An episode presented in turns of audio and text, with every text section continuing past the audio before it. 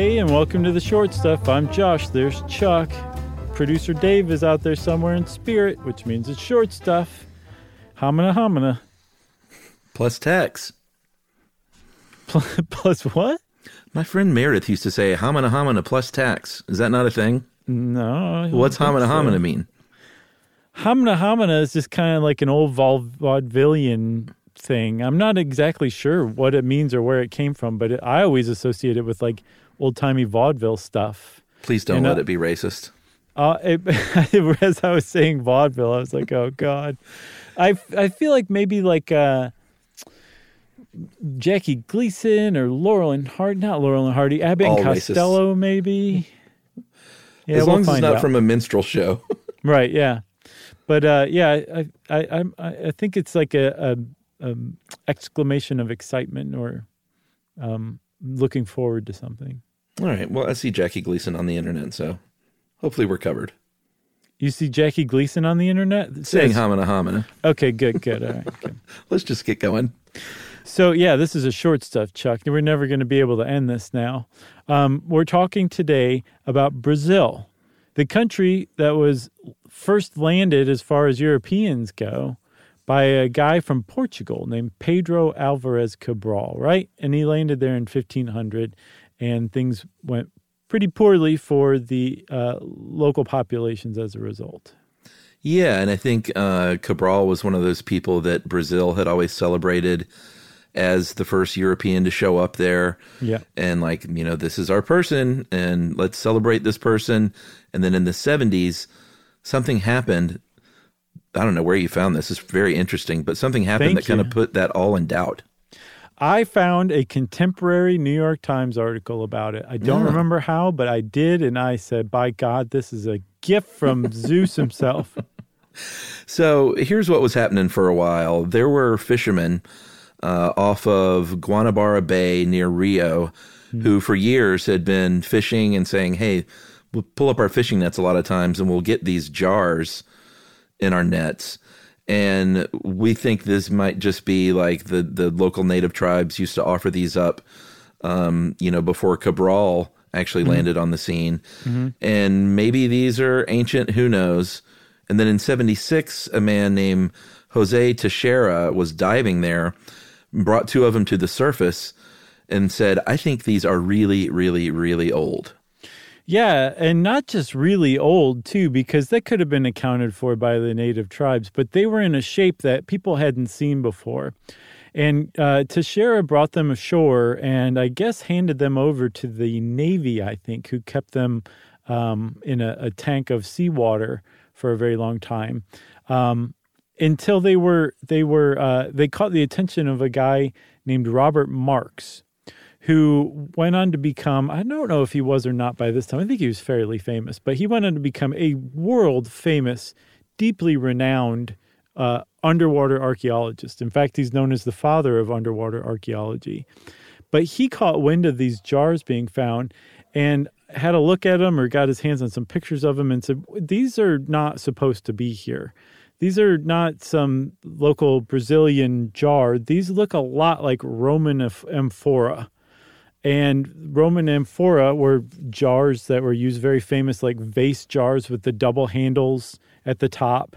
Um, they were used by Romans, Phoenicians, and Greeks back around the turn of the last millennia. And there's no good reason that these should be here in this bay in Brazil. Yeah, so after first thinking it might be a hoax, he did say he thinks they're real, and let me get some other divers and go down there and check out and see what's going on. And about 90 feet down, sure enough, they found about 200 uh, intact and broken amphora, and they were, he said they were kind of concentrated in an area about the size of three tennis courts. Very interesting. And he was like, sure. and he said, there's no, re- there's no way that these were planted here. He said, you know, these things, some of these were like five feet under the mud. We had to dig them out with our hands out of the mud. And uh, there's just, they're barnacle encrusted. Some of them have coral, and this coral was killed off like 30 or 40 years earlier. So there's no way these were planted down there anytime recently. Yeah, he became pretty convinced that it, it wasn't a hoax. Um, and his suspicions were backed up by an expert that he enlisted from uh, UMass named Elizabeth Will, who was an expert in ancient Roman amphorae, which is like that is a that is a very specific Yeah. um, focus of study. But she basically she looked at the type of them, uh, looked at their manufacture, like the the what they. She got her hands on some of the samples that Teixeira had brought up, I think, um, and she said, not only are these Roman amphorae, I can tell you exactly where they were made and roughly when.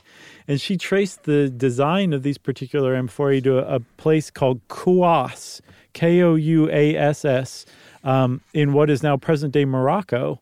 And the Kouass amphorae of this design were being made around the third century um, CE. So about 1200, 1300 years before uh, Fra- Pedro Álvares Cabral showed up in Brazil in 1500. Yeah, so Marx puts that together and says, All right, I have a theory. He said they used to have boats back then and ships that could make, you know, that certainly could have traveled over here from the Mediterranean. And I think what might have happened is they were blown off course, maybe, and they ended up kind of shipwrecking uh, after they anchored off Rio. Maybe there was a big storm or something that drove this ship onto a reef, and these jars just kind of ended up here, and and no one knew that they were here until these fishermen started pulling them up. Yeah, so I mean that's a pretty good assumption, especially considering that these jars are spread out over about a three tennis court size area. That's maybe the size of a Roman ship's hold, um, and it's possible since they had seaworthy ships. But the thing is, is if that were true, that would totally rewrite history. Like it was how there used to be vague legends about how Vikings made it to North America, and um, we suddenly found that settlement. Uh, uh, I can't remember the name of it. Um, that that was a Viking settlement in North America that said unequivocally they had been here before. This would basically be like that, but there had been no legend before it. No one had any, idea that the Romans had made it to Brazil in the third century. Um, so this was a complete. It required a complete revision of history, uh, even if it was just this tangential, fleeting contact between one small group of Roman sailors and um, prehistoric Brazilian tribes.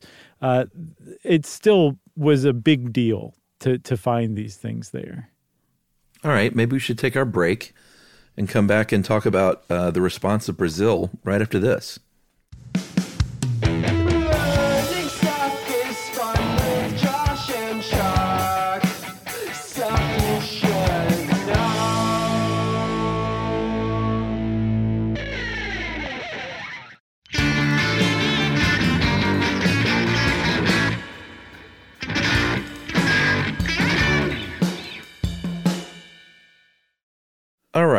So Marx has this theory. He's got these jars. The Brazilian government steps in and they don't say, This is amazing. Thank you. Why don't we're gonna have a press conference and here's a podium and we want to hear all about it. They said, you know what? You're shut down. We're shutting down your operation. We don't like the looks of this.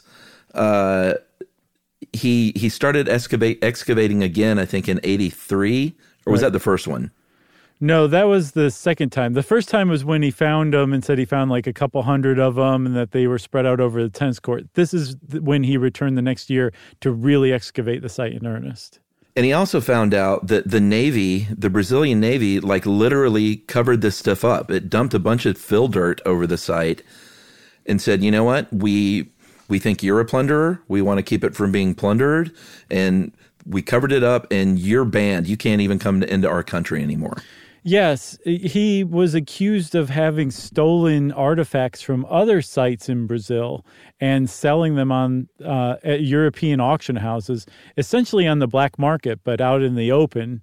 Um, they had just been basically stolen from Brazil. That's a huge accusation to level against somebody. But apparently, the Brazilian authorities were convinced enough by it that they actually banned him from Brazil and shut down all uh, marine archaeological excavations in the country. There was just a, all like a blanket ban on them because they they had just been so, I guess, rattled by the the perceived theft of of relics.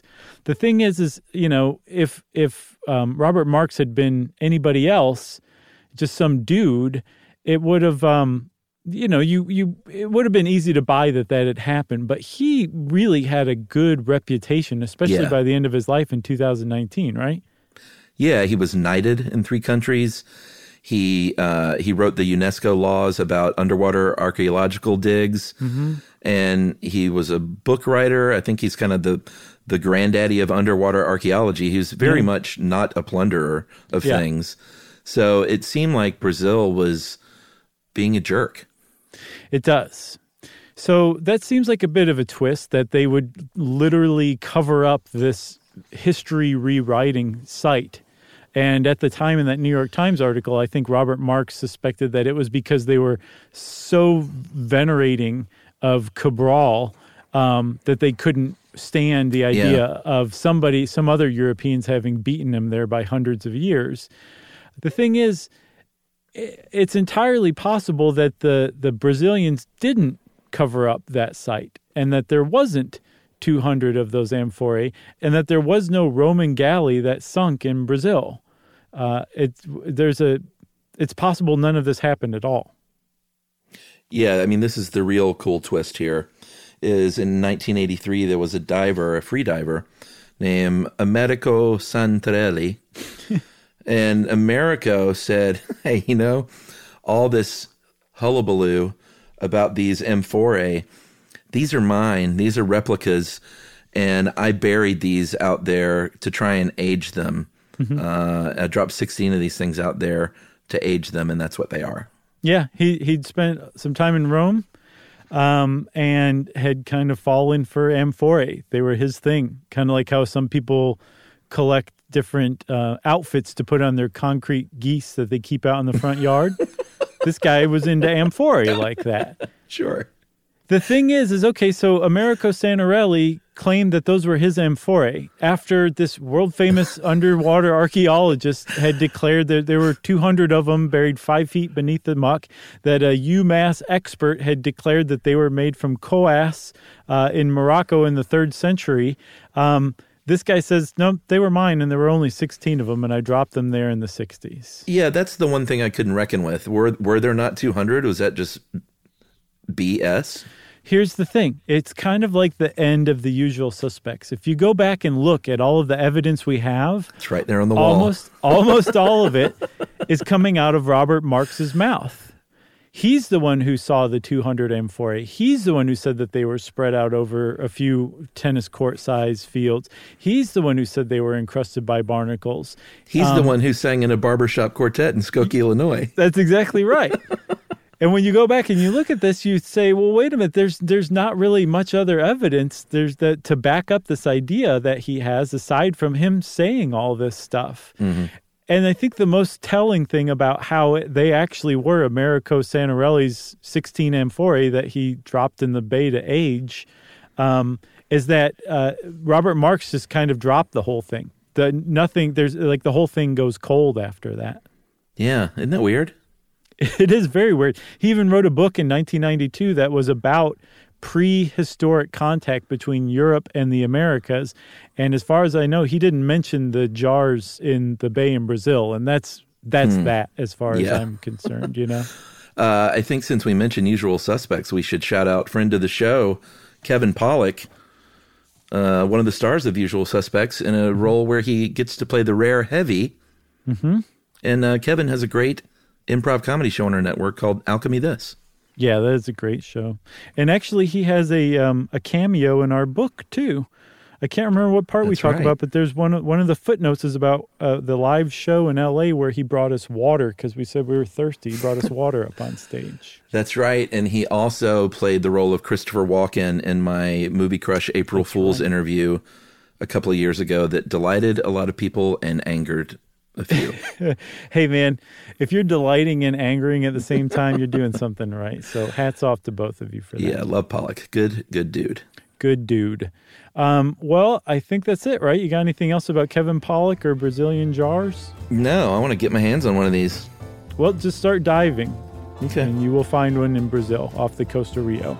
Great. Uh, and since I said that, everybody, that means short stuff is out.